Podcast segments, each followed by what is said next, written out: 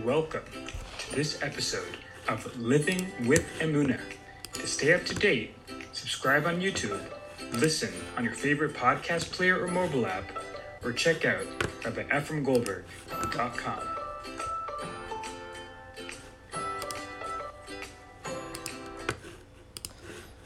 Good morning and welcome back to our weekly Living with Emuna series, our Living with Emuna Shiur.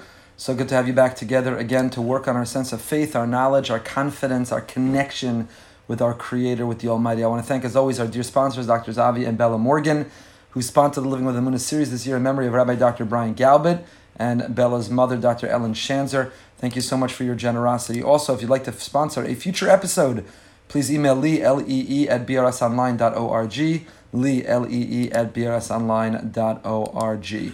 We continue living with Emuna, how to feel Hashem's presence in our life each and every day, to live with an awareness that no matter what we're going through, no matter where we are, no matter what's happening around us, we're not alone. We're never alone. Kadosh Baruch Hu, the Almighty, is always by our side. His hand is on our shoulder. He's always supporting us, loving us. He's always directing our lives, even when it feels like we are on our own, figuring it out for ourselves. And so we're trying to achieve a level of dvekus. We've been learning the wonderful sefer of Ravitcha Meyer Morgenstern, Darche Kinyan Hadvekus, the chapter that deals with the way, the path to acquire the quality of clinging to God, of feeling His presence, of gluing and attaching ourselves to Him on a on a regular basis. And we've talked about the different methods. Number one, to think about and to talk about Emunah. So you're Yotze, put a check next to number one. You come on Wednesday mornings, you're thinking about Amuna. We are renewing that sense of uh, confidence, knowledge that there is a God, there is a creator of the universe, of what it means to live with his presence. Number two, we said was, where's number two? Number two was, sorry, hisbonenus, being contemplative, setting aside time to think and to be, to feel and to emote to feel a sense of love, a connection, an admiration, an awe for God, a lust, a longing for Him. The Rambam describes when you come to know God, you love God. And just like in the courtship period or phase, when a couple are coming to learn about one another, they're drawing what Gottman calls the love maps. Misaiva taiva gedola leda es Hashem. The Rambam says you're filled with this lust, this longing. It's all you could think about. You walk around and you look like you're in outer space. Have you ever been around somebody who's in love?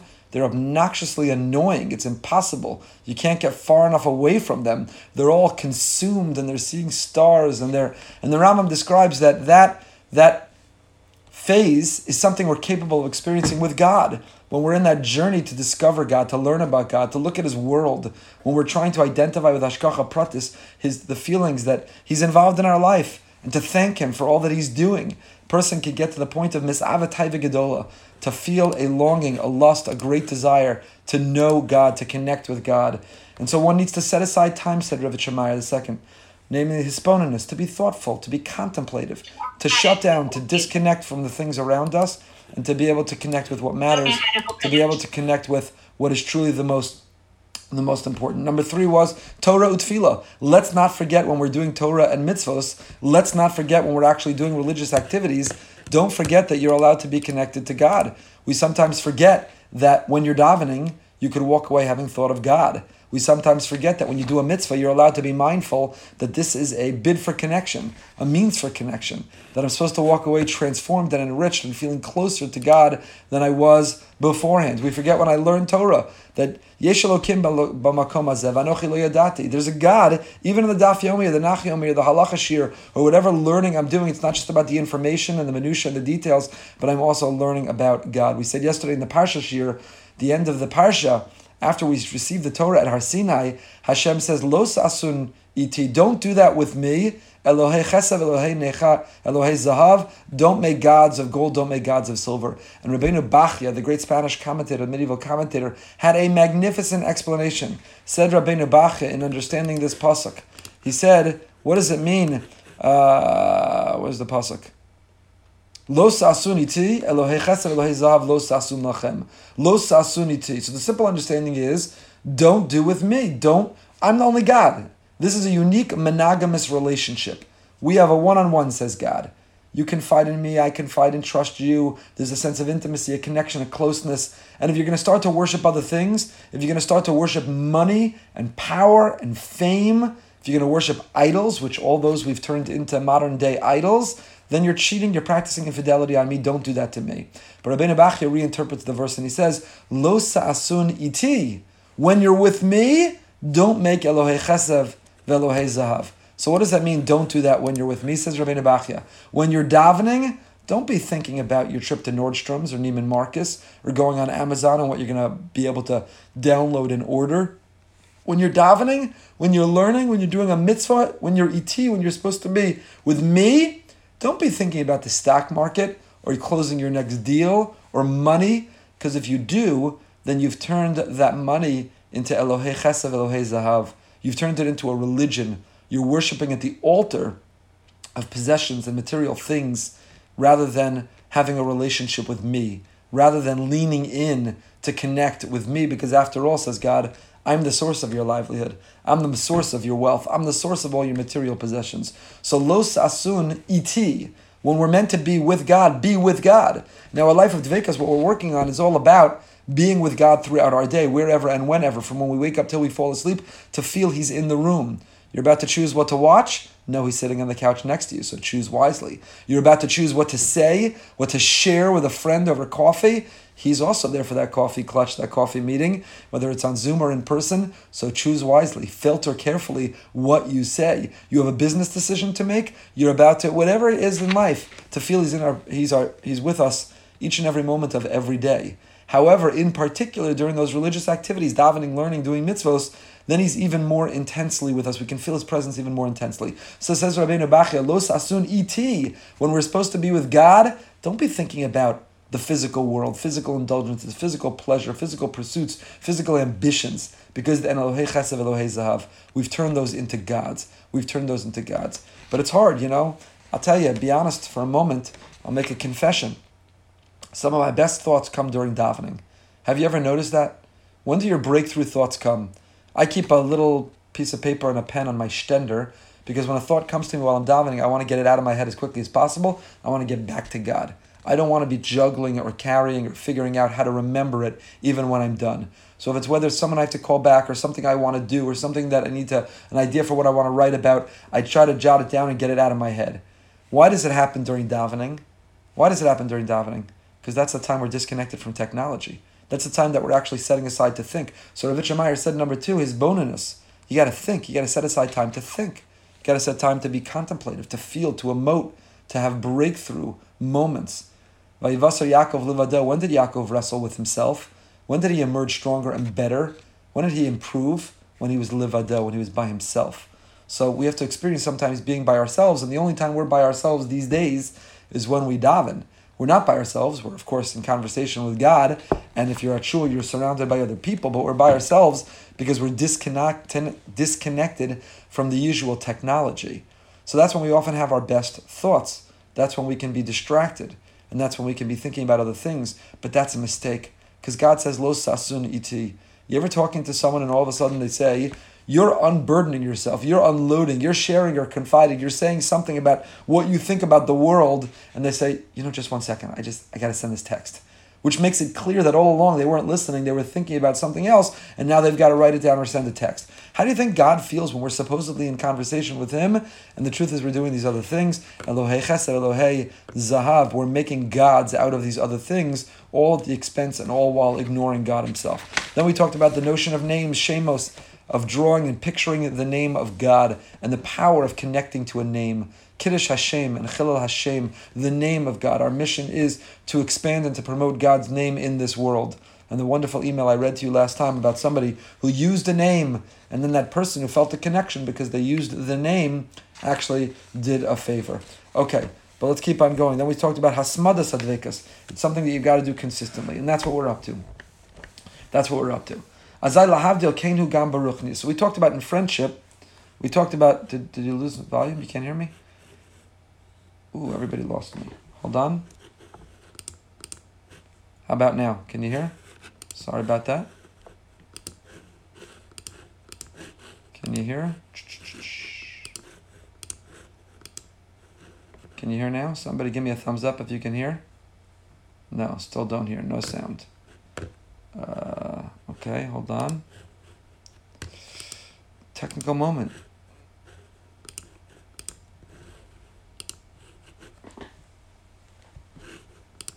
Okay, how about how about now? No. How about now? Can you hear me now? Yes. Okay, yes, thank you so much. You Yeah. see, whatever I was about to say or whatever I thought was important to say, Hashem decided didn't need to be oh. said right then. Everything is from Hashem. Even when you lose the sound, and technology is always on loan, it's never permanent. So uh, I think we're back. I don't know what I was saying that you missed, but obviously it wasn't that important or wasn't meant to be heard. So we were talking about Hasmada. The last thing we left off with was. Uh, the last la- uh, I hope you can hear me now. Okay, the last we had left off with was hasmada, was that a person needs to be invested to spend time. The measure, the metric, how do you know that you really care about a relationship is how much time you give it. If you tell somebody all day long how much they mean to you, so they say, so make some time. Let's get together, let's talk, let's experience, let's travel, let's go out. If you don't spend time, then you don't really value the relationship. There's a you know, the theory of relativity equals mc squared, well, there's a theory of relationships. And I don't know exactly what the formula is or what the uh, acronym should be, but it involves time. If a person doesn't make time in the relationship, they don't really value the relationship. Relationships demand time, and they demand undistracted time. They demand focused time. They demand quality time. And the same is true in our relationship with Hashem. We cannot claim to love Hashem. We cannot claim to want to connect to Hashem, and yet we don't make time. And yet we don't make time. There's no time. So azai lahavda kamu You can't say I love God in truth ki yemef ki kasher u'mekayim l'shimcha l'zichracha tavas nefesh v'hu lo shasas libo lahav le'olam. So God, I'm sorry I have no time for you. I'm binge watching Netflix. Sorry God, I have no time for you. I'm going to be invested in the Super Bowl from 11 a.m. till 11 p.m. this Sunday. Sorry, God, I have no time for you. I have 17 magazines and 14 newspapers who all say the same thing, but I've got to read every inch of every column. Sorry, God, I have no time for you because I'm constantly at the mall checking out the latest fashion, the latest fad. Sorry, God, I have no time for you. And you can list all the things that we claim we have no time for God, or we claim we have no time for our spouse or our children or our friends. But if we took an honest inventory of our time, including how we spend it online, one of the greatest Oili Yom Adin Tochacha moments, when Yosef revealed himself to his brothers, Yosef says, Ani Yosef, I am your brother Yosef, and our rabbis say, Wow, what a pachin panim, what a smack across the face, what a profound Musar moment. And you say, profound Musar moment. All he did is say, I'm Yosef, your brother. But yeah, you know when the biggest musser in the world is? You know what the biggest smack in the face is? When you have to confront the reality of your choices and your life and the illusion that you sell yourself that no one else is buying, when you have to confront the reality and the illusion and delusion fall apart, that is the most harsh, harsh moment. So we have that moment in our lives. Open up your phone, don't do it right now, and your phone or your laptop is tracking how you spend your time. It'll tell you exactly how much time you spent on Facebook or Twitter, how much time you spent surfing Amazon, how much time you spent watching Netflix, how much time you spent doing whatever you do on your device. It is tracking and dividing and provide for you the details and data of exactly how you spend your time. So I want you to look at that and then come and tell God, sorry, God, I really love you, just don't have time for you. Sorry, Kinderlach, my beautiful children. I love you, just don't have time. Sorry, my spouse, because my marriage is the most important thing on the planet. I don't have time for you. Well, that's funny because your phone said that you had four hours to look at echo chambers of social media of people yelling at each other, of which you got nothing better out of it. All you did is raise your blood pressure and use, lose years on your life. That you had time for. So says Rav Meyer, the metric, the measure in all areas of life, but including with God, of the quality of the relationship and how much you really care about the relationship is how much time you give to it. How much time you give to it. Know, there's an exercise when I was uh, first becoming the rabbi of BRS. I had a mentor, Stuart Harris, Allah Shalom, who was an extraordinary man, an incredibly brilliant and wise man, and he gave of his time generously, to try to mentor me. And he sat and he talked to me. He put me through the following exercise. It's not directly related to Amuna, but I think it's worthwhile for me to share anyway. He said to me, What do you want to be spending your time doing? How do you want to be spending your time? What matters? What's important? What do you think your job, your responsibility, your role? Okay, so we created a pie that involved, of course, my family first and foremost, that included myself, because one of the relationships we have is bein Adam le'atzmo. We have a critically important relationship between us and ourselves, which is our mental health and our physical health and taking care of ourselves is important. You can't be entirely self centered, then you're just a jerk. But you also have to have some sense of self preservation because if you don't care about or take care of yourself at all, then what worth and what good are you for others? So, how do you spend your time between taking care of yourself and your family and then the community? Local, national, international roles, jobs, responsibilities, I told him. He said, Great. Now I want you for the next two weeks to write down every single moment of how you spend every day. So, what, what are you kidding? He said, Yeah, carry a pad and a pen and write down how you're spending every moment of every day from when you wake up till you fall asleep. What were you doing of every moment? How much time was spent in meetings? How much time was spent counseling? How much time was spent teaching? How much time was spent with family? How much time was spent with your learning? How much time was spent with your exercising? What did you do? I see Linda shaking her head because she may have remembered that exercise. She was probably in charge of writing it up or looking at it or helping me get up off the floor when I had to recover from it. So the exercise is to write down why you spend every moment. And does what you do in reality match what in your mind you think you're doing? Does what you do in truth match? Does it correspond with what you claim you should be doing with your time? It was an invaluable exercise and an enormous reality check of how we think we spend our time and how in truth we spend our time. And so coming back to Dvekos and to Rabbi Morgenstern, Biyam Derachecha, he says that how you spend your time is the evidence of the relationship you have, of how much you really care. Of how much you really care. So if you make no time for God, you're late to davening, you rush out of davening, and you fly through your davening, and you're cleaning up the room while you daven, and the davening you're doing other things while you're doing it. And supposedly that was the time you were talking to God. Supposedly that was the time that you set everything else aside and you said, God, let me tell you about my day, let me tell you where I need your help, and let me tell you what I'm grateful for, and let me tell you why I love you, and let me try to listen to you in me, talk to me about what I should be thinking about and then you're distracted and doing a million other things and you fly through it and you get out of there as quickly as possible. Oh, but you really care about your relationship with God. Any relationship we really care about, we make time for. And if we don't make time for it, then maybe we want to care about the relationship, but if the reality doesn't match what we believe and what we say, then all that matters is the reality, not what's in our mind and what's in our head.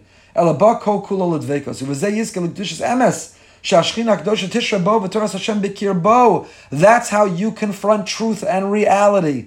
And that's when you begin to change it and adjust it.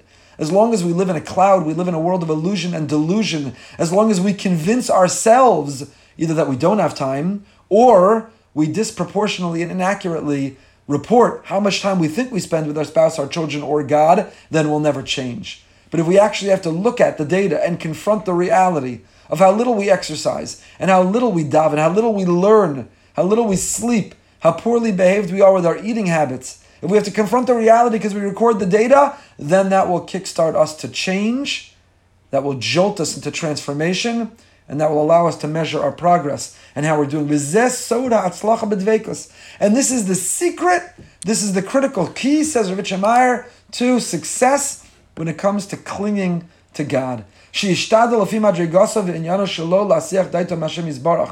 to try and to attempt, according to our level and according to where we're at, and to the best of our ability, to cling to God and to never break away, to never stop thinking. I've said this example before, I'll say it 10 times more again. Just like I'm never not married, when I'm married, there are people who are not married, but when one is in a marriage, you're never in the state of not being married. Now, I have work I have to do and I have to sleep and I'm davening, and I'm learning in those moments, I'm not necessarily thinking about my spouse, otherwise I can't I can't genuinely be and authentically and in earnest be doing those other things. But somewhere in the back of my mind, somewhere in the recesses of my heart, of course I'm thinking always about my status as a married person and my love of the other. And that's the level we strive for. As a parent, the same thing. A parent, the same thing. You're only as happy as your least happy child. Nothing truer has ever been said in life. You're only as happy as your least happy child. So who's not always checking in and learning about the happiness of your children? And then that's what carries or dictates or determines your day. You're only as happy as your least happy child. And so, yes, meanwhile you're going to work or you're davening or you're doing the other hundred activities you have to do, you're not necessarily talking to your child or your grown children throughout the entire day, but they're in the back of your mind. You're always a parent, you're always loving them, you're always concerned about them, you're always worried about them. That's part of the status and the identity and the profile and the biography of who we are.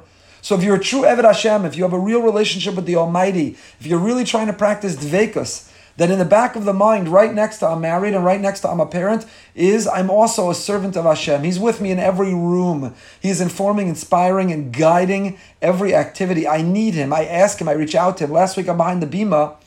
We had Shulem Lemmer. Shulem Lemmer, the great Belzer Chassid with a magnificent voice who's been signed by Universal Records. Shulem Lemmer, the first Hasidic or Jewish superstar signed by a secular record label. And he sings the totality of music. It's worth listening to that episode because he sang a little bit on Behind the Bima last week. And Shulem Lemmer has performed in, in, in Lincoln Center and across the globe in countries in Europe. And he has performed everything from Yiddish and klezmer and chazanas to Billy Joel, Elton John, opera, and everything else in between. And Shulem Lemmer shared last week on our show that every time he performs, every time he performs, he says a parak of Tehillim beforehand and he asks God, please help me find my voice.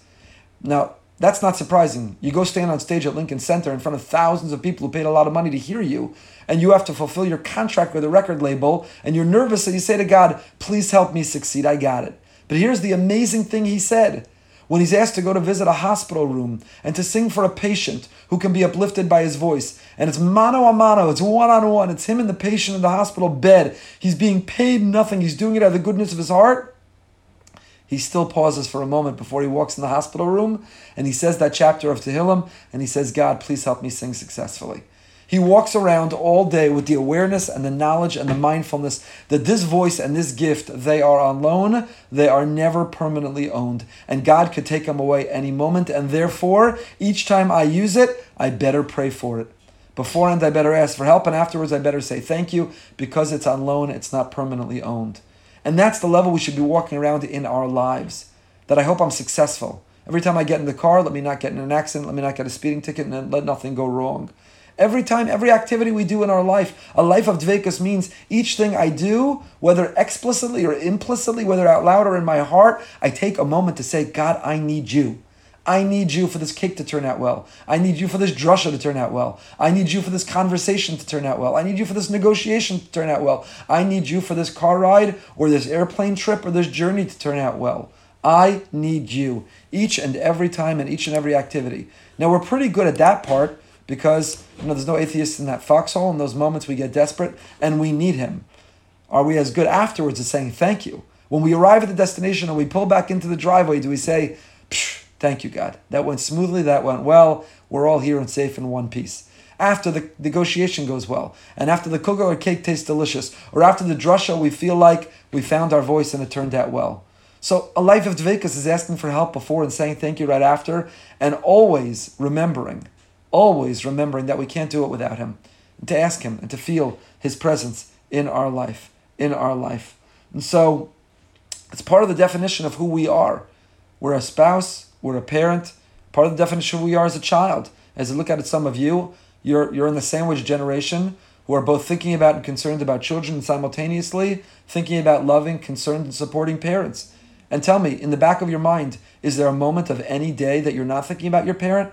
Let them not fall. Let them not get hurt. Let them not continue to deteriorate. Let them not get exposed to somebody with COVID.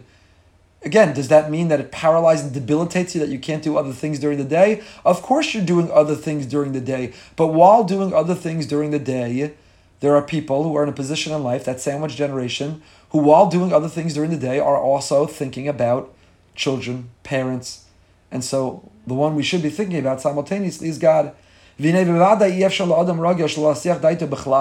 it's impossible, says Rav Meyer. Of course he concedes. It's impossible that you're not going to have to break away and think about other things. Kirak tzadik gadol and gamor yachol atzliach bezeh. אבל כל עובד השם יזברך יכול להשתדל של יעבור עליו איזה עניין ביום, שלא חשב בו על השם יזברך. So you're right, it's not 24-7. you're not going to be sitting thinking about God, God forbid, while you're in the bathroom or while you're in other activities in which one should not be focused on God. It's part of the definition of who we are, but there are moments that you're not going to be thinking about Him. But what's the, the goal? What's the ambition? The ambition is Shaloyavar of Inyan Bayom. There's no issue of the day that you weren't thinking about God. I mean, think about it. If I told you there should not be anything you eat where you don't think about God, you'd say, come on, I can't do that. But we do do that. How do you do that? It's called the bracha. It's called the bracha. My delicious cup of coffee that I'm still nursing. it wasn't you know, to make two coffees. I felt bad. That's dangerous. Two coffees in the morning. So I just bought a bigger cup, twenty ounce cups. I work off now. I have one coffee. It's just twenty ounces instead of a smaller. It's a great trick. You could try. I'm not patenting it. Try it at home. Still one coffee. I'm up to twenty ounces. Then I'll go to thirty and forty. But I only still have one cup of coffee to start my day. So everything you eat and drink, you make a bracha beforehand. So is that not saying God? Both thank you and please. Please let this cup of coffee help me, not harm me. Please let it all go well. And thank you afterwards. God, thank you. Thank you for the incredible factory called my digestive system, my body. Thank you for the gift of coffee and caffeine. Thank you for everything you do. So, b'chol su'uda, every meal begins and ends with God. Oh, I'm either eating by myself, I'm not by myself, I'm with a companion. But you know who's present at every meal that you take? You know who's present whether you're eating in your car, you're eating on the go, you're eating at a, at a restaurant, you're eating at home? God is at that meal. Acknowledge Him. Acknowledge Him. Thank you for the capacity to have this food, to have shopped and cooked and provided it, to have bought it. Thank you for a world in which it's produced. If you have a garden, thank you for growing it. God is one of the people present at every meal. If you invite Him, if you acknowledge Him, if you welcome Him, if you have gratitude to Him every mode of transportation. Whether you're in a car, whether you're on a boat, whether you're in a plane, God's with you. Speak to him, and cling to him, at least once. And certainly, every time you learn and every time you daven, God is there. Last week over Yeshiva Week, we went swimming with the manatees. If you've never gone swimming with the manatees, I highly recommend it. You want to find God? Put on a wetsuit, get underwater, and start looking at the world under the sea. There's an entire world down there. We live above the sea, we don't see it. But it's a whole world, and I don't mean Disney and cartoons under the sea. I mean put on a snorkel and get under there yourself. We have the gift, we have the capacity to do it. It's not a far drive if you live in South Florida, and you know, I think God will have a taina. If you come upstairs after 120 and he says, What'd you think of my manatees? What'd you think of my outstanding fish? What'd you think of the coral reef? And you said, Nah, I didn't see it. Why? I didn't have time. And then he's going to hold up your screen time and he's going to say, You had time to binge watch Netflix, but you couldn't go see my manatees? You had time to watch things and vicariously see other people's lives? You watched grown men throw a leather ball and, and beat each other and pulverize each other, but you didn't have time to put on a snorkel and check out my manatees? There's only one place that's legal in the entire United States to swim with the manatees, and it's here in Florida. Not a far drive. Put it on your radar. If you feel it's safe, do it now. When it will be safe, make sure it's on your bucket list because it's worth it. You put on that you put on that uh, snorkel. I couldn't pull Yocheved out. When it was time when we were done, I had to get back in the boat. She was loving it. She was checking it out. The manatees come up an inch away from you. You swim with them. First, you got to watch a little video, and they tell you there's laws. The manatees are protected. So there's laws, and they tell you that um, all my kids had to watch this. We all had to watch this before we can jump in. They tell you that uh, if the manatee touches you, you're welcome to respond and touch it. Otherwise, leave it alone. Certainly, if the manatee is resting or sleeping, you're not allowed to wake it. For the most part, don't aggravate the manatee. So I turned to my kids afterwards and I said, I'm the manatee. Whatever the rules you just heard, they apply to me also. So don't bother me. If I want to hug and kiss you, reciprocate. Although if I'm sleeping, don't bother me. The protected species, I am the manatee. I am the they're the cow of the sea. I'm the cow of the land. Don't uh, don't bother. So get under there and see the manatee. It's God. How do you not talk about God before you jump in? If you've never snorkeled before, how do you not think about God?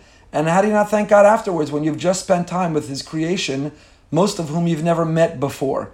And you get to give a real shalom aleichem. Shalom aleichem, magnificent colored fish. Shalom aleichem, magnificent manatees. These huge manatees, they come inches away from you. They're peaceful, they're loving, they're there, and you can go interact with them. It's amazing. It's amazing. You have to do it. Yachshav al Hashem Yisbarach.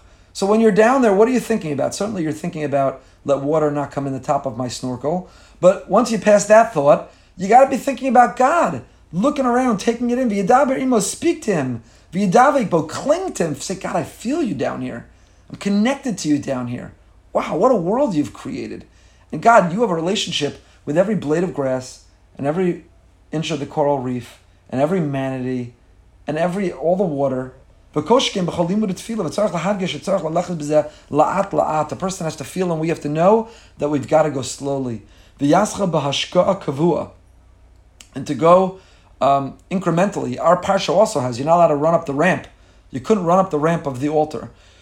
You know what happens if you run up the ramp of the altar? You reveal your nakedness. Because in those days, even men, although they did have something underneath their garment, but if you run up the ramp, if you if you run too fast, so your steps are too wide, you'll reveal your nakedness to others. And homiletically, our commentators tell us what that means is if you're moving too fast religiously, if you take steps that are too big, then you will reveal your nakedness. You show that, you know, the emperor is naked, so to say.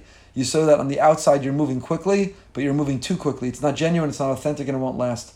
So you have to go la'at la'at yis'ala od va'od, little by little climb a little bit more. So pay attention during davening, and try to pay attention during eating, and try to pay attention when you say your asher yatzar and you come out of the bathroom, and try to thank Hashem when things go well, and try to be conscientious and conscious of Hashem when you travel each time you go in the car. Little by little, not overnight become this big tzaddik who can't stop thinking about God 24-7, because that won't be real and it's never going to last. You'll just annoy the people around you really quickly, and then they'll tell you, I told you so when you drop it and you move on. But little by little, slowly, determine times and periods and points in life and during the day where you can think about and connect to God because your life will be so enriched as a result. Don't jump steps, don't skip steps, move slowly, move incrementally, move methodically, move strategically, and be able to measure and track that progress. Start a spreadsheet. Start a spreadsheet. We talked about earlier. What gets measured gets managed. Peter Drucker, Peter Drucker, the great management guru, said, What gets measured gets managed. So look at your life. How do we spend our time? And are we really doing the things that we claim we want to do? And does that time include spending time with God, being contemplative and meditative and disconnecting and just being and thinking and feeling His presence in our lives? So, what's it going to be this week? Here's your homework, my dear, dear Living with Emunah friends. Here's your homework. What's it going to be this week? One thing. One thing. When is the extra effort to think about God going to come in? Coming out of the bathroom? Cooking in the kitchen? Getting in the car? Which activity will we make an extra effort to take one moment, one moment? Say, God, like Shulem Lemmer, before I sing, God, I need your help. God, I want to be successful. God, thank you afterwards. Because the more God conscientious we become, I'm not telling you to live this life. I know I've said this a million times. I'll tell you a little secret. Everything I'm saying, I've said a million times. I don't know how you why you all come back. We just say the same thing every week. Just find a different story to insert inside it to say it. You know, Rabbi Dr. Abraham J. J. Twersky, who passed away this week, an enormous loss to the Jewish world, an outstanding person. He wrote over 60 books, but he famously said, I really wrote one book about self esteem. I just said it 60 times. So we say the same thing each and every week until it will penetrate, until it'll get through, until finally we'll be able to live that life. The reason we're trying to live this life of Emunah is not for God. It's not a sacrifice, it's not a concession, it's not a compromise. We're not doing it because God needs it. We're doing it for ourselves. Because the more we know that He's there, the more we know that He's in our life, the more we know He's in charge and He's in control, the more we surrender and submit, the healthier physically, emotionally, spiritually. We'll start to see our improvements, uh, our, our relationships improve. You'll start to see your health improve. You start to feel less envy, less anger, less arrogance. feel God in our lives, and our lives will simply get better. And therefore, just like taking care of your health, it takes work, it takes discipline, but the results make it worth it. The same is true in this area of life. So that's your homework. Name yourself what is that area you're going to work on? Which will it be? In which area of life will we feel His presence? Will we ask for His help before and feel the gratitude after? Is it each and every time you get in a car? Is it each and every time you eat a morsel of food? Each and every time you come out of the bathroom? Each and every time you're going to cook? Each and every time you're going to prepare a drush or a shiur? Which will it be? I'm with you. I've got to think about mine and pledge mine as well. Until next time, stay happy, stay healthy, stay holy. Tonight, 9 p.m., we go behind the bima with our Congressman Ted Deutch and his wife Jill Deutch. Apolitical. We're going to talk about behind the bima is all about inspiration, not politics. So we're going to talk about how Judaism informs what they do and why he chose to go into uh, into politics to begin with uh, and some other inspirational ideas. Maybe have special surprise guests tonight as well. Join us tonight. We go behind the bima at 9 p.m. Subscribe on YouTube to get notified each and every time we are going to learn together. Till next time, stay happy, stay healthy,